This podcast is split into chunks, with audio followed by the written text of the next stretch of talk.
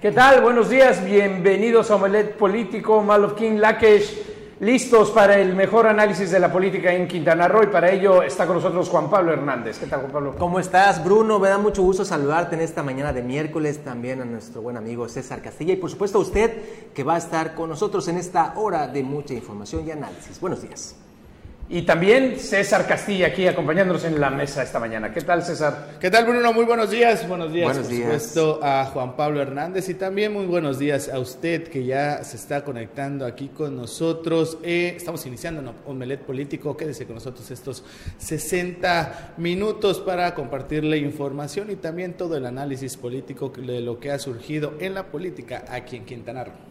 Y pues bueno, el gran tema de la semana es precisamente el arranque ya de la inscripción para todos los aspirantes a ser gobernadores del estado de Quintana Roo, esto por el partido de Morena. El partido que hasta ahora encabeza y lidera todas las encuestas y de donde muy probablemente saldrá el gobernador. ¿Qué tan importante es? Pues aquí está nuestro compañero Carlos Pérez Zafra en un editorial comentándonos precisamente el, el punto y analizando esta situación. Después de tanta pandemia política, por fin se ve la luz al final del túnel. Dejaron moverse a todos y todas las y los aspirantes de Morena para posicionarse en el ánimo de los quintanarroenses y de esa manera se pudo observar de qué grupo se rodeó cada uno de ellos. Sus compromisos que disminuyeron la esperanza de un mejor Quintana para todos en el próximo gobierno. Pero esta semana las cosas cambian al emitirse la convocatoria de Morena y tener la seguridad que participará en la encuesta para la elección de candidato a gobernador de Quintana Roo por Morena, Rafael Marín Mollinedo, quien sin tanto ruido o escándalos es considerado uno de los más fuertes para obtener la candidatura, no solo porque es capaz de hablarle al oído al presidente, sino por su respeto a Quintana Roo y a su gente, sin atropellar o pasar por encima de lo que se le atraviese sin burbujas de sabelotodos o tómalo todo. Esto podría poner orden en Morena, Quintana Roo, sin fracturas, sin desbandadas o chapulineos políticos. Solo falta esperar qué tan influyentes son los compromisos de los dueños del Partido Verde para seguir tomando Quintana Roo como un botín. Y también esperar quién será él o la ponchimba que le pongan enfrente. Se despide de ustedes su amigo Carlos Pérez Zafra. Pues ahí está nuestro compañero Carlos Pérez Zafara poniendo el punto sobre la I. Y aquí en la mesa llega el profesor de la información tempranito para acompañarnos, Anuar Morguel. ¿Qué tal, Anuar? ¿Qué tal? Buenos días, Bruno, Juan Pablo, Buenos César. días. Buenos días a usted que siempre se toma el tiempo de el desayuno informativo, Melet Político todos los días. Interesantísimo el análisis, el editorial de Carlos Pérez Zafra. eh, porque mueve todo, eh, mueve todo la incursión de Rafael Marín Mollinedo, que ya fuentes cercanas han confirmado que sí se va a registrar. ¿Y cuánto, cuánto pesa eso? Fíjate que leía por ahí eh, algunas columnas de, de ciertos periodistas quintanarroenses, los podía mencionar, no hay ningún problema, el crédito se, se da, pero como son varios, que señalan que la desventaja de Rafael Marín Mollinedo es que no lo conoce la gente, que en las encuestas aparece ahí al final, ¿no? Ponen la encuesta y aparece Mara Lezama con treinta arriba. tantos, Ah, pero- pero- y José Luis Pech y Luis Alegre, y que él aparece con un 2%. Se les olvida algo. Acuérdate del tema de Anaí González en el sur. eh, Pero eh, déjate tú de lado eso. El tema de la encuesta es interna. La encuesta no es para que Don No, no, te, lo, te lo pongo mejor. Ese 2%, ¿sabes de quién es? Del señor que fue a la 1 ayer. ahí está. No, ahí está ese 2%. pero, pero, pero así de simple, o sea, no le van a hacer la pregunta, oiga, ¿por quién vota usted o quién quiere que sea candidato al ciudadano común? Es para la militancia de Morena. Y los militantes de Morena sí saben quién es y cuánto pesa Rafael Marín. Así, Así que, es. pues ya veremos los resultados. Son tres días para inscribirse, ¿no? Tienen días hoy, mañana y pasado así mañana. Yo ya hice mi inscripción. Los invito a que lo mismo. Es abierto, cualquiera se puede escribir. ¿Quién sabe? A lo mejor le toca ahí algo. Oye, fíjate que eh, hablando de- del, del comentario editorial de Carlos Bruno eh, César Anuar, estaba viendo en redes sociales que ahorita todo mundo es mollinero, todo mundo. En- No, no, en no, no, no, Bacalar- marinista. Ajá, Mara eh, Lezama no, Maribel no. No, no, no, fíjate, en Bacalar ya hasta me enviaron eh, eh, este propuestas para agregarme a grupos a favor de Rafael, Bacalar, en Carrillo Puerto también, lo que antes no veíamos, de hecho antes no aparecía en las encuestas Rafael Marín Mollinero, hoy ya pareciera que, se, ha, destapado este tema y este, vemos que mucha gente ya está inclusive en redes sociales subiendo las fotos con él, lo que antes no se veía a raíz precisamente de, que ya se ha se ha señalado que... Sí, incluso, incluso ya está circulando eh, el video en el que en la mañanera el presidente Andrés Manuel López Obrador defendió pues a capa y espada a, a, Marín Molinero, donde este, esto ya tiene, ya tiene varios, varios días de que la pregunta que le hicieron sobre unos supuestos actos supuestamente de corrupción que se estaban cometiendo aquí en Quintana Roo, supuestamente también por, por, por Marín Molinero, y el presidente lo defendió, él dijo que era una persona de su entera confianza que lo conoce desde hace más de 50 años. Y ese video, ese extracto, es el que ha estado circulando en los últimos días aquí en las redes sociales y también algunos grupos de, de, Chetumal y de Quintana Roo. Sí, se mueve la balanza, todavía no hay nada para nadie, pero bueno, ya veremos los resultados de la encuesta. ¿Cuándo serán? No pues, se sabe. No, no, no, y además los resultados de quiénes. Lo más interesante sería el primer paso, que el lunes nos pudiera decir Morena quiénes son los principales nombres o los nombres, aparte de Anuar Murguet, quiénes otros están en la lista de aspirantes para ser candidatos por el partido. Eso sería interesante. Se van a escribir como 200, ¿eh? bueno, tal vez. Aunque dicen que las, mediciones, las mediciones van a ser exclusivamente para los que ya se han mencionado. Bueno, les ama Maribel Villegas, José Luis Pech, Luis Alegre Salazar, Rafael Marín Mollinedo. Imagínate Ayer, que nos sorprenda Roberto Palazuelos este, que también se inscriba ahí. Puede ser, puedes, podemos también pensar que podría registrarse un marciano Zulcamal, que estuve tratando de indagar con fuentes cercanas y todavía no me confirman si sí o si no, porque el alcalde de Tulum está muy enfocado, dicen, en el trabajo del municipio. Y pues yo creo que la, simple presencia de Rafa Marín va a desmotivar a muchos de aventarse a ese a ese, a ese registro. No sabemos si Marciano Azul también, que es un perfil bien interesante.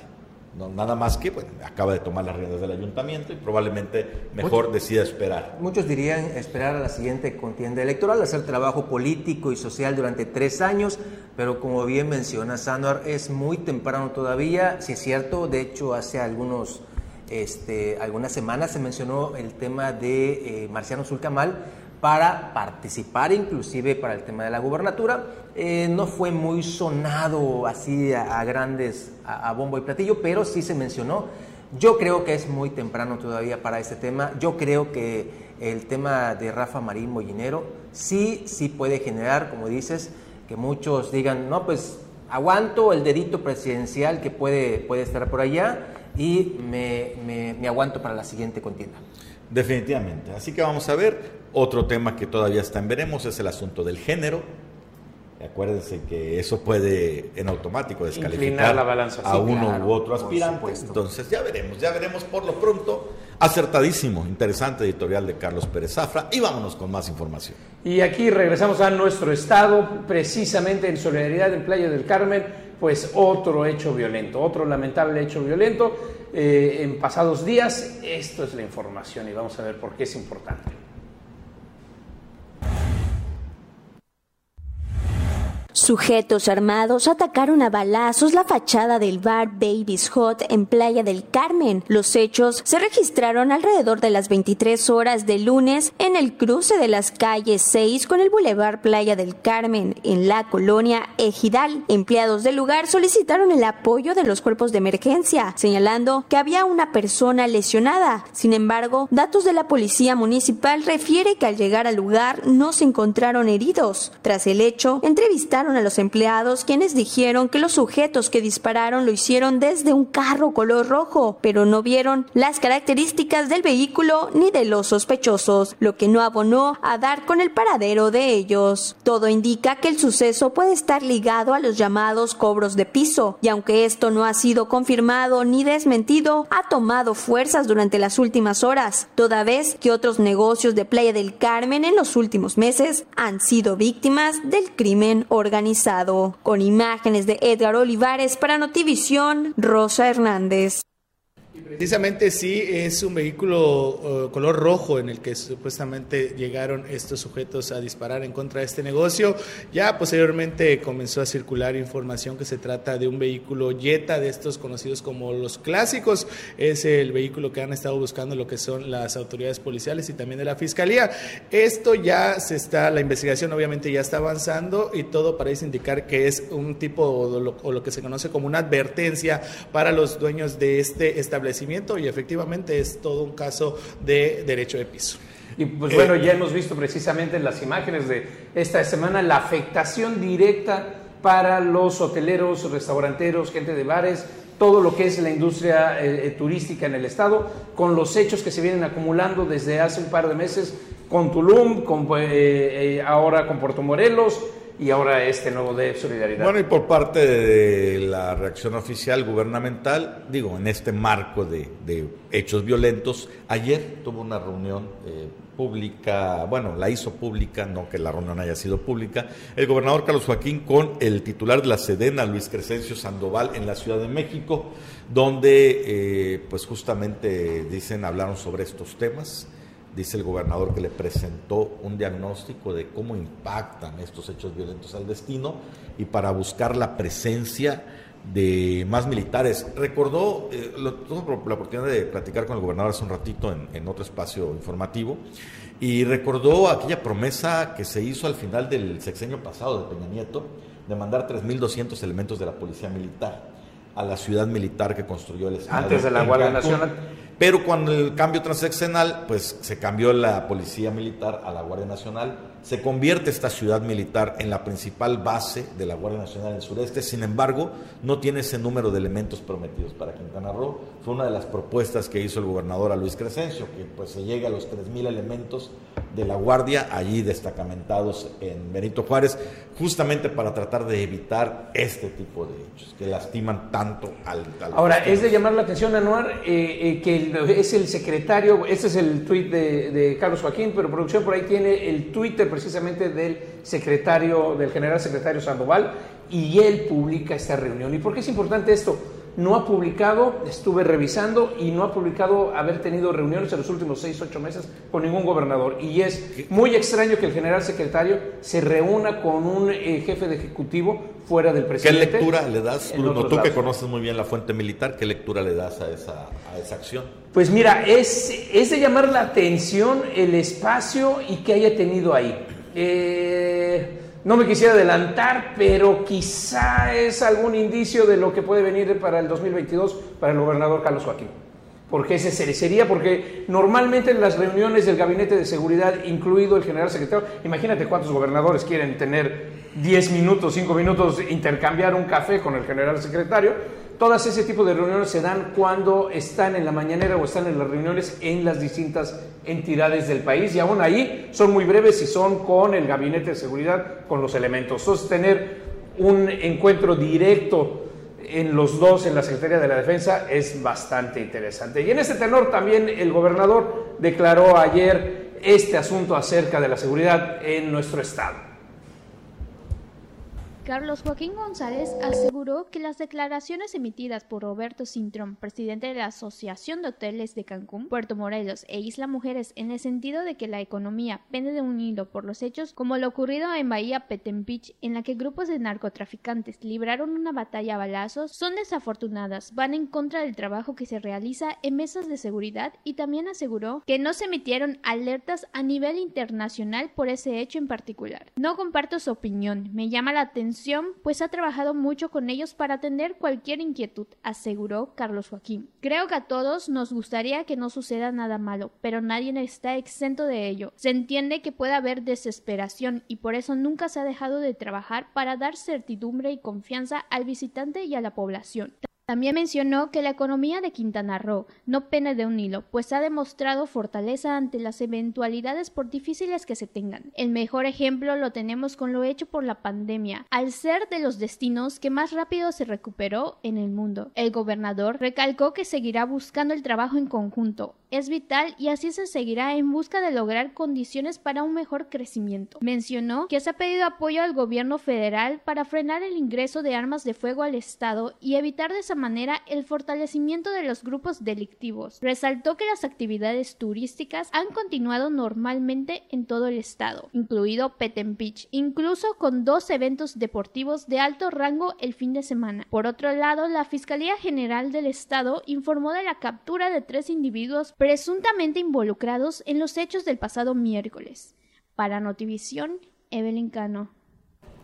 Pues bueno, pues más allá de declaraciones, lo que queremos y lo que pedimos es precisamente paz y que se pueda recuperar la economía. Recordemos que Quintana Roo no es la caja chica de la federación, es el destino grande. Uno de cada cinco pesos que entran al Producto Interno Bruto lo generamos nosotros. Oye, ¿y qué pasó con Ciudad Militar aquí en Chetumal? Yo me acuerdo que el ayuntamiento había donado un predio y nunca se hizo esto, ¿no? Hay una base, hay una base de la, de, la, de la Guardia Nacional aquí en la parte donde está el fraccionamiento Caribe, donde está Nueva Generación, ahí está, y es una base de operaciones.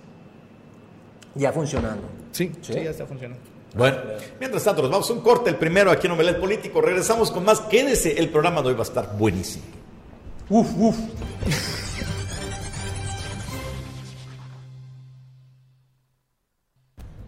¿Qué tal? Eh, vamos aquí de vuelta y pues bueno, declaraciones importantes, Anuar, movimiento ayer de nuestra secretaria de Desarrollo Económico.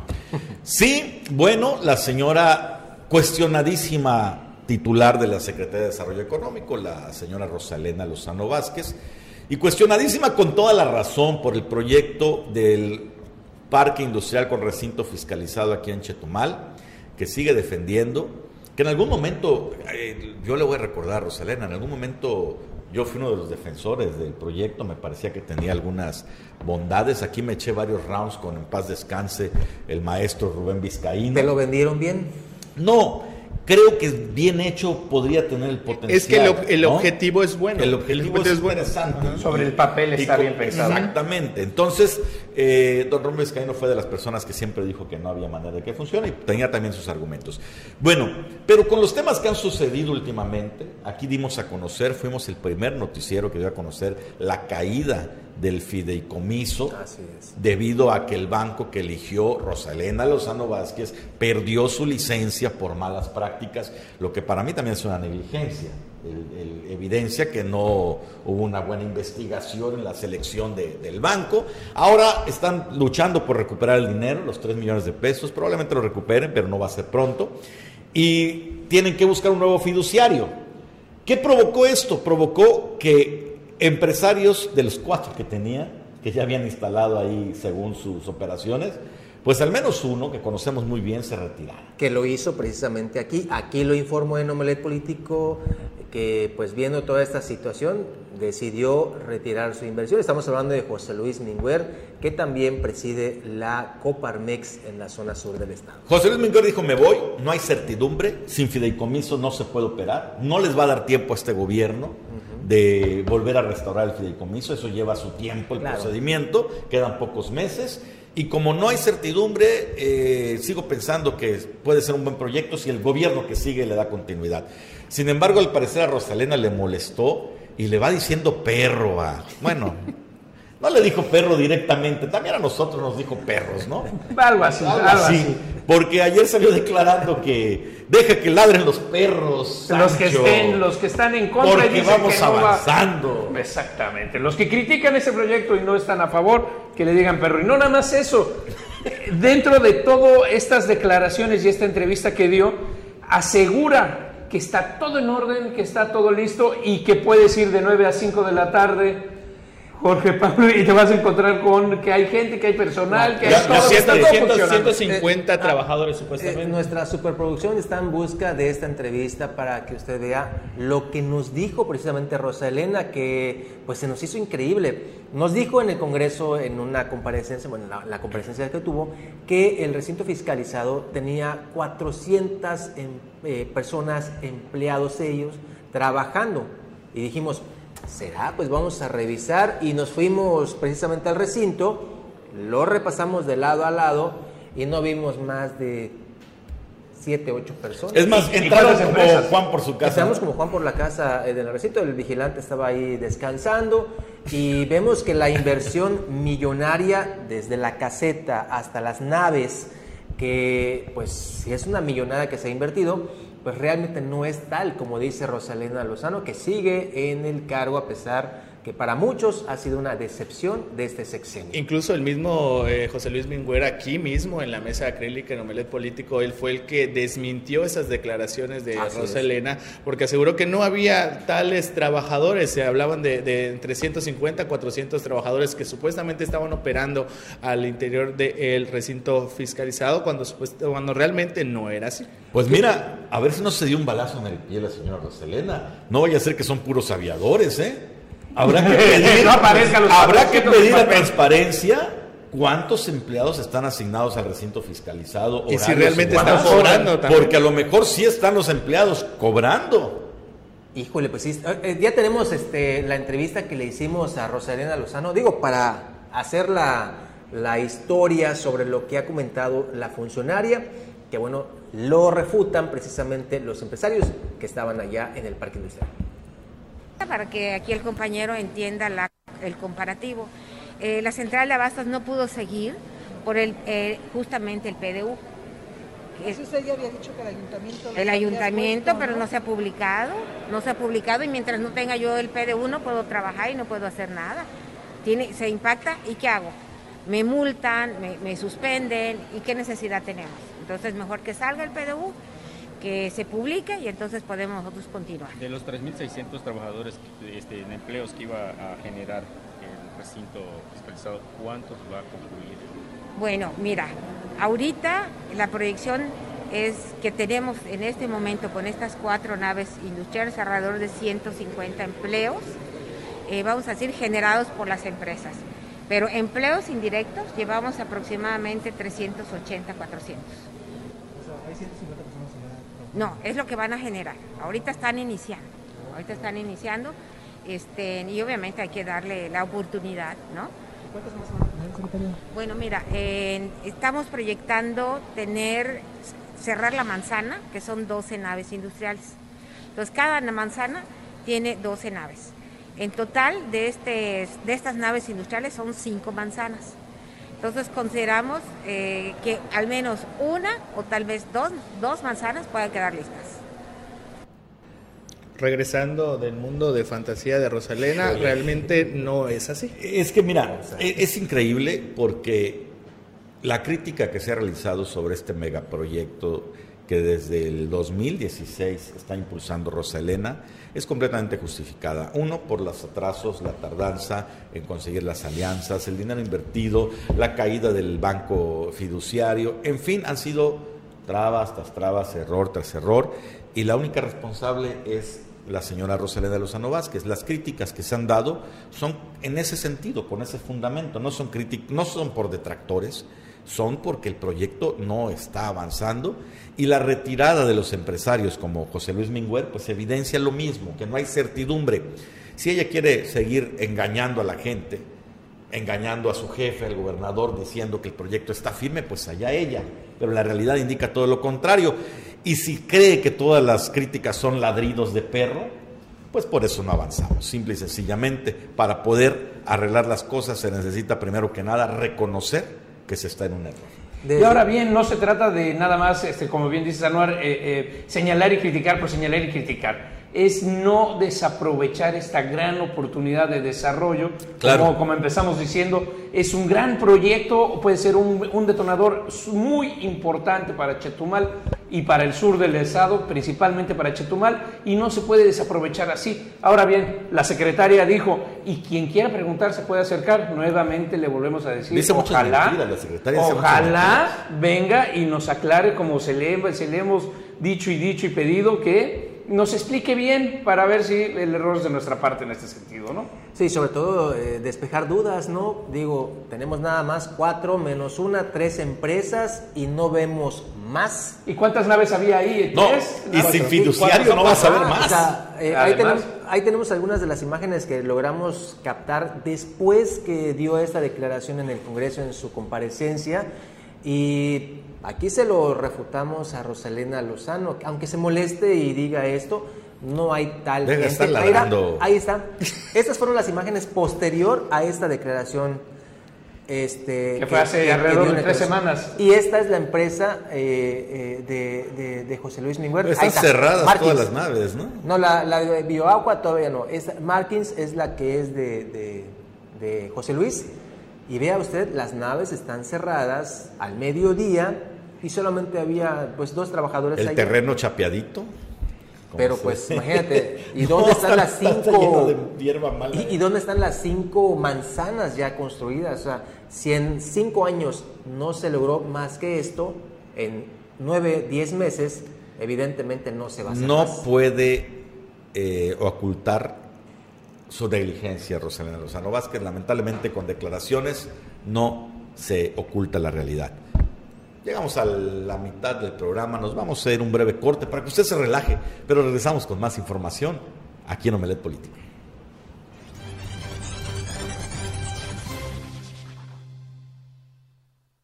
Estamos de regreso en Omelet Político y hay más información. Hoy, hoy, este miércoles, eh, estarán pasando por el Congreso del Estado, está iniciando el proceso de entrevistas a los aspirantes a encabezar uno de esos puestos burocráticos de lujo, no tan de los meros meros, pero bastante interesante, titularidad del órgano de control interno del Instituto de Transparencia. Lo que era antes las Contralorías. La, Contraloría es una becota, ¿eh? Sí. Porque si en el Instituto de Transparencia, pues no sé, nadie sabe ni qué hace. Imagínate la Contraloría del Instituto de Transparencia. Bueno, invariablemente si es becota o no. Hay seis aspirantes registrados una mujer y cinco hombres, que son Carla Setz, Juan Carlos Zapata Villalobos, Joaquín López González, Bernardo Jiménez, Roberto Tolosa, que actualmente es el Contralor de Derechos Humanos, y Jorge Esquivel Ávila. Sin embargo, aquí lo, dimos a conocer el domingo pasado en el programa de Sintacto Político, programa hermano, hay un fuerte rumor que está corriendo y que está incomodando ahí en el Congreso del Estado, sobre todo a los otros aspirantes, porque parece que ya la nave está cargada de un lado, los lados ya indican que eh, pues ni, ni, las entrevistas van a valer, ¿no? Porque dicen que ya está dado el cargo para Carla Setz. ¿Sabes quién es Carla Setz? Juan Pablo. No. Pues no es nada menos que la esposa del auditor superior del Estado, Manuel Palacios Herrera. Ah, muy bien. Entonces, imagínate, ¿no? De las cosas que pasan en, esto, en este país, en la cara de todos. El auditor superior del Estado es un alto funcionario del Congreso del Estado. Sí, sí, la Auditoría Superior es un órgano autónomo, pero dependiente del Poder Legislativo. Estamos hablando entonces de un personaje con enorme influencia dentro del Poder Legislativo, cuya esposa está propuesta para una posición de alto nivel que el Poder Legislativo define. Yo no sé cómo le llaman en su pueblo, pero en mi pueblo se le llama conflicto de interés. Y conflicto de interés al que se prestan los propios diputados cuando en estas negociaciones dicen, sí, mi estimado amigo, no te preocupes, este, ahí te ayudamos, te empujamos. Ya todo el mundo dice en el Congreso que pues que ni le hagan ni le busquen los demás porque ya está dado para la esposa de Manuel Palacios. Hoy estará la simulación de las... Bueno, perdón, perdón, ¿cuál simulación? Estarán realizando las entrevistas para comprobar la profesionalidad, el profesionalismo, la preparación, la solvencia de cada uno de los aspirantes y seguramente pues será reconocido el profesionalismo de Carla Setz, y que será el electo, el titular en los próximos días. Así las cosas, por cierto, viene de ser Contralora del Tribunal Electoral de Quintana Roo, donde fue apadrinada por más de 20 años, casi 20 años, por Víctor Vivas Vivas. Por esa razón, Víctor Vivas Vivas pudo hacer lo que sea en el tribunal, no ahorita, desde antes, ¿te acuerdas cuando lo balconearon en las llamadas telefónicas? Y la Contraloría, mutis. Pues cómo, si es de su gente. Así se están gestando las cosas en el Congreso del Estado. Qué vergüenza, de verdad se los digo, señores diputados, si esto, que es un rumor hasta el momento, se concreta. Van a evidenciar pues con cinismo, que todo en el Congreso del Estado se maneja así por negociaciones en lo oscurito, por influyentismo, sin importar el conflicto de interés y sin importar el escupitajo hacia la ciudadanía, que bueno, por eso ni nos interesamos en Pero además el conflicto de interés ya va ahí eh, hacia la materia legal, Anuar, o sea, es, es, pasar por encima, porque cuando eres conflicto de interés, no lo puedes hacer. Se, se enfocan diciendo es que es una ciudadana que tiene los mismos derechos. Oiga, señor, pero pero su esposo es funcionario del Poder Legislativo, pues, pero ella tiene sus derechos. cosas que, que, que vemos. Exactamente. Bueno, ¿qué más? Seguimos. César, ¿qué tienes por allá? Pues el día de hoy, eh, bueno, vamos a recordar algo que está sucediendo aquí en la capital del estado. Bueno, estamos eh, todavía continuando con las vacunas contra COVID-19 aquí en la capital del estado. Un día más, eh, si no me equivoco, es el último día, el día de hoy aquí en Chetumal. hay dos módulos, el de del Parque Las Casitas y también en el centro de eventos, el Bellavista. Hay poca afluencia de gente estos dos días que han iniciado con esta inmunización para las personas que todavía no se han vacunado. Eh, ¿Qué está pasando? Eh, eh, bueno, las mismas autoridades de la Secretaría del Bienestar, incluso de la misma Secretaría de Salud, mencionan que la gente no quiere acudir por la posible falta de efectividad o también de del respaldo que se le ha dado a esta unidosis cancino. Sin embargo, exhortan a la población de que acuda a vacunarse. Es importante estar vacunado. Ya estamos eh, en un retroceso de, más bien de, en beneficio para poder llegar y mantenernos en lo que es el, semáforo epidemiológico en color verde, pero es importante el día de hoy, último día, miércoles 10 de noviembre, eh, ahí lo vemos en pantalla para mayores de 60 años, incluso si usted todavía no se ha vacunado y es menor a 60 años, que sea. puede acudir a vacunarse, eh, la vacuna que, que, está ahorita es la Cancino, acuda y póngasela, es importante. Que, sí. que decían que la Cancino era la menos efectiva y que por ello mucha gente pues no quería ir a vacunarse esperando las mejores opciones. pero yo creo que esa es una... una eh, no, pues ahí están los datos, sí, todas funcionan. Sí, sí, sí, es la menos efectiva según esos datos, pero hablamos de que sigue ofreciendo un factor de protección de 69%, algo así. de 69 a nada, nada? Es, es bastante bueno. Ahora, eh, los que están decidiendo, no, pues me espero a la otra, ojo, no se sabe si va a haber otra. Exactamente. Es la última campaña para rezagados. En estos momentos en el plan nacional no hay más. Así que pues vaya no y Y lo que se espera es de que al término del 2022 ya toda la población, el 100% de la población de Quintana Roo ya esté inmunizada. Por eso se está realizando esta campaña. Si usted eh, no se ha vacunado, eh, acuda, acuda a estos dos módulos aquí en la capital del estado. Incluso las mismas este, habitantes también de algunas comunidades rurales que también no han recibido la vacuna pueden acudir aquí a la capital para poder recibir lo que es la inmunización. Dos módulos, repito, en el Parque de las Casitas, donde también se está aplicando lo que es la vacuna contra la influenza. También puede acudir a, recibir, a recibir esta, esta vacuna. Y pues también en el centro de eventos en el Bellavista, donde también se está aplicando ambas vacunas. Sí, que va a ser importante precisamente eso, César. Ya comienza la campaña de vacunación para influenza. Recordemos que esa era la que siempre tocaba para que no dieran esas tremendas gripes de fin de año ya va a estar. Este, este periodo, este año toma eh, especial importancia. Qué bueno que ahí lo tenemos. La difusión toma eh, especial importancia. Recordemos que todavía no acaba el COVID-19. Estamos en semáforo verde, tenemos tregua, nos ha dado un descanso.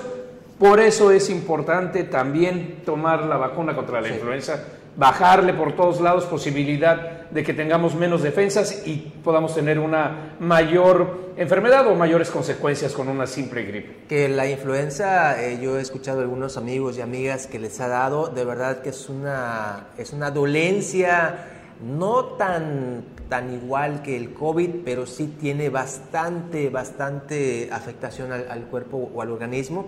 Así que la invitación, ahí veíamos los lugares exactos para que usted lo haga y las fechas y no pierda esa oportunidad porque después decimos, ay, es que ya me dio, pero bueno, tuviste chance de irte a vacunar y sencillamente lo dejaste pasar. Oye, Anuar, tú que manejas eh, eh, el tema político a la perfección, fíjate, ayer estuve platicando con Erika Cornelio, no sé si la ubicas. Eh, ella es integrante de la red feminista, hablando precisamente del 9N.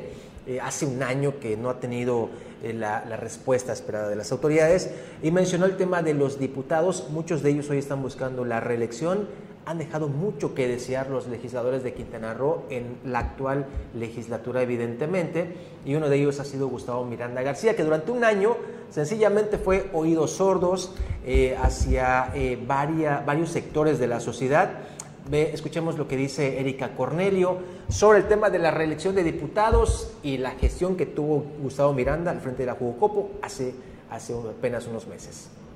Mira, yo creo que eh, las y los diputados han dejado mucho que desear en este espacio de participación que han tenido. Creo que por eso buscamos un relevo generacional, pero también buscamos un relevo de principios. Necesitamos cambiar la forma de hacer política, necesitamos justamente hacer una nueva política que vaya conectada con la ciudadanía.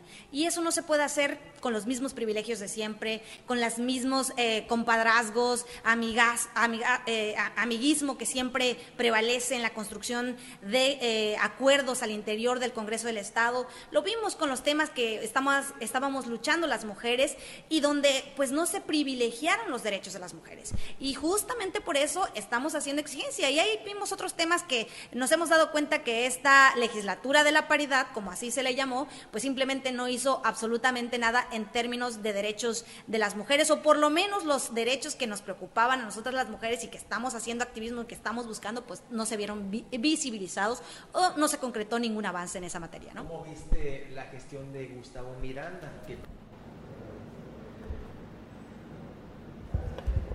Ya, ah, ya.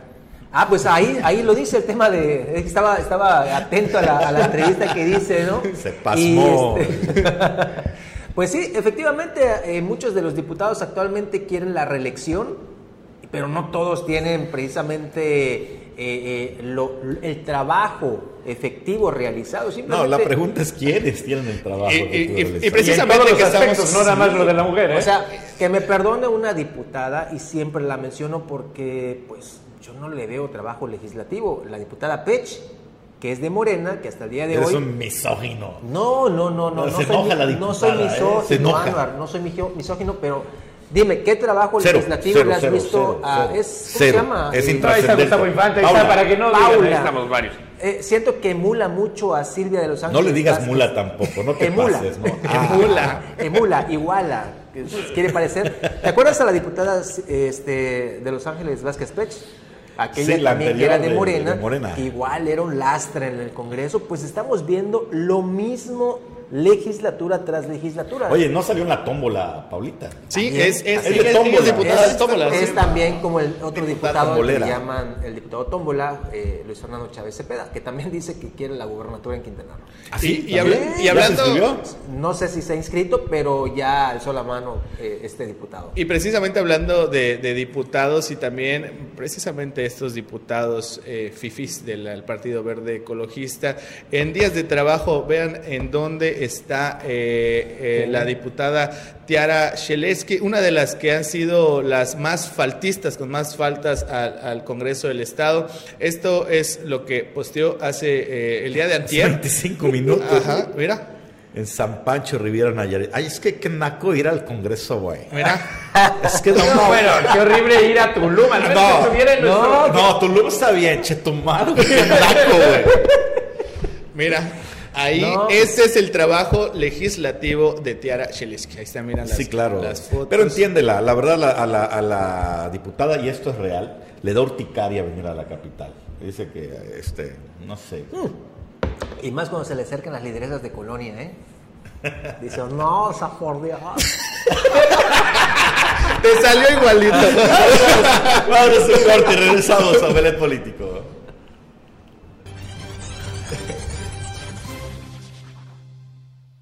Regresamos a la recta final de Omelet Político y hay más información eh, relacionada con Morena y con lo que viene, todo el proceso electoral del 22. Acuérdense que aquí en Quintana Roo no es proceso 21-22, es 22. Empieza en enero.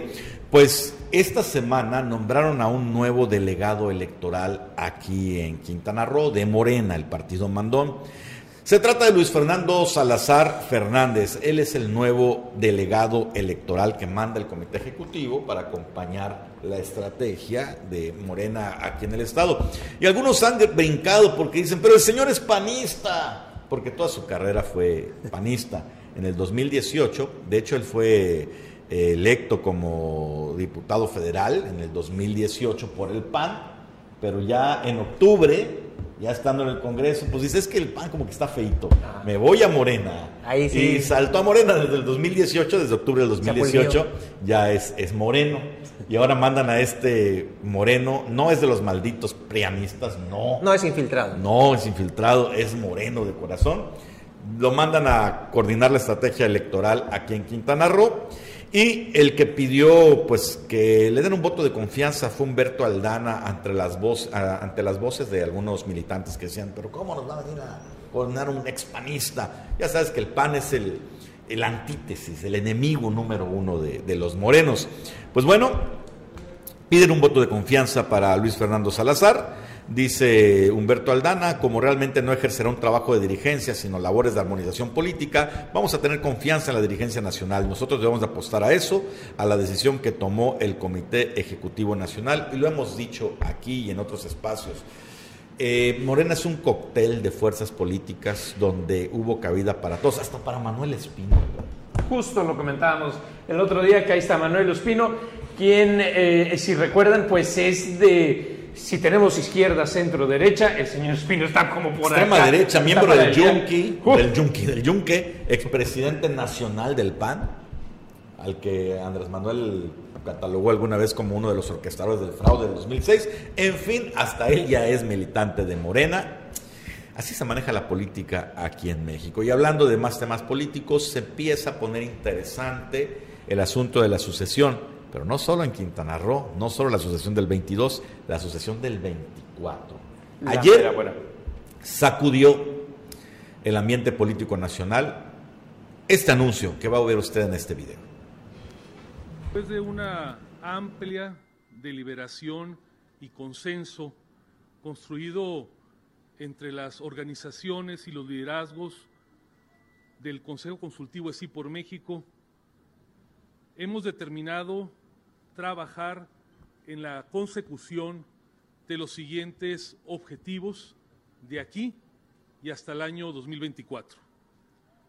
Primer objetivo, construir la visión del México ganador para todas y para todos. Los mexicanos no estamos condenados a regresar al pasado agravioso e injusto, ni mucho menos a tolerar un presente polarizante, excluyente y retrógrada. Lo digo claro, sí hay alternativas. Un país que garantice oportunidades de prosperidad para todas y para todos, donde el esfuerzo de cada uno y de todos sea bien remunerado.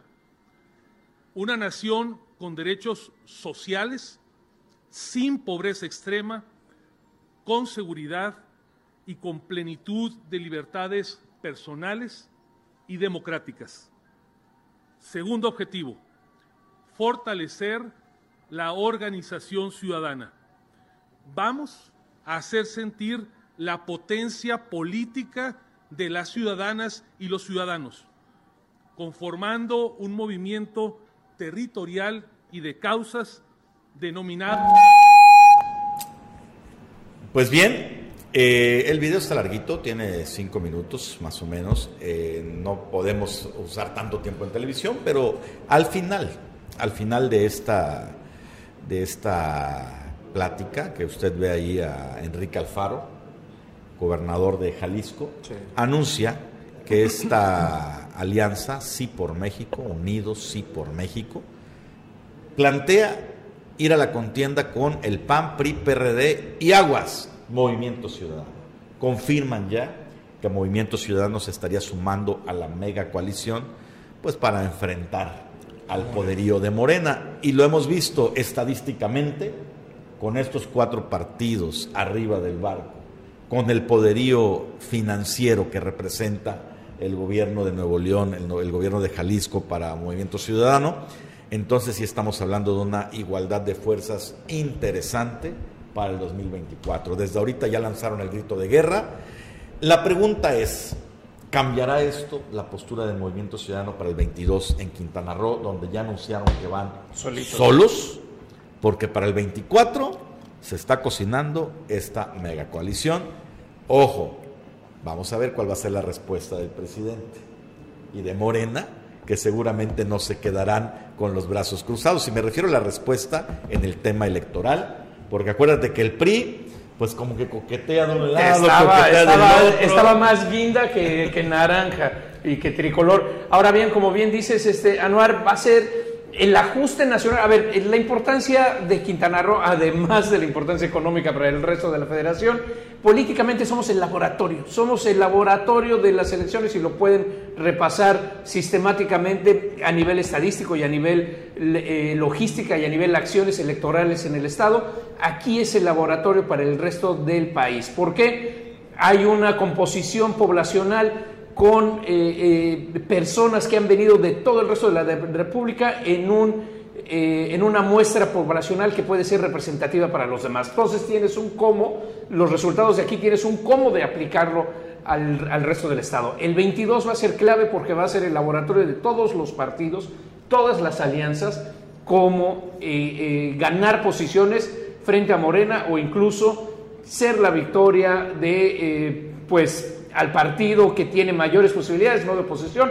Recordemos que aquí Morena es oposición para ganar. Y si el mecanismo y la fórmula es todos contra Morena, pues vamos a ver qué va a pasar y, dónde se va a quedar Movimiento Ciudadano, porque eh, una cosa es que esté moviendo todas las piezas y otra es que te quedes fuera del tablero como solito. Aquí al final anuncia que va Movimiento Ciudadano con esta coalición. Sí, claro, pero aquí en el Estado falta ver. Ah, aquí en el. Estado vamos a ver qué sucede. Oigan, este rapidito quiero presentarles estas imágenes, son muy crudas, es una eh, mujer víctima de violencia familiar, esto lo denunció hace seis, seis meses y contando, y hasta el día de hoy no hay avances en la carpeta de investigación. Son imágenes que pasaron aquí en Caderitas, en algunas redes sociales sí se ha manejado, aquí en Canal 10, este, pues no habíamos tenido la oportunidad de, de ver esto. Eh, velo, César Castilla, eh, qué lamentable, ¿eh? de verdad, Qué lamentable cómo le pega este sujeto a, a la mujer, inclusive con un bebecito ahí de dos años. Esto hay que erradicarlo definitivamente de la conciencia humana. Ve, mira.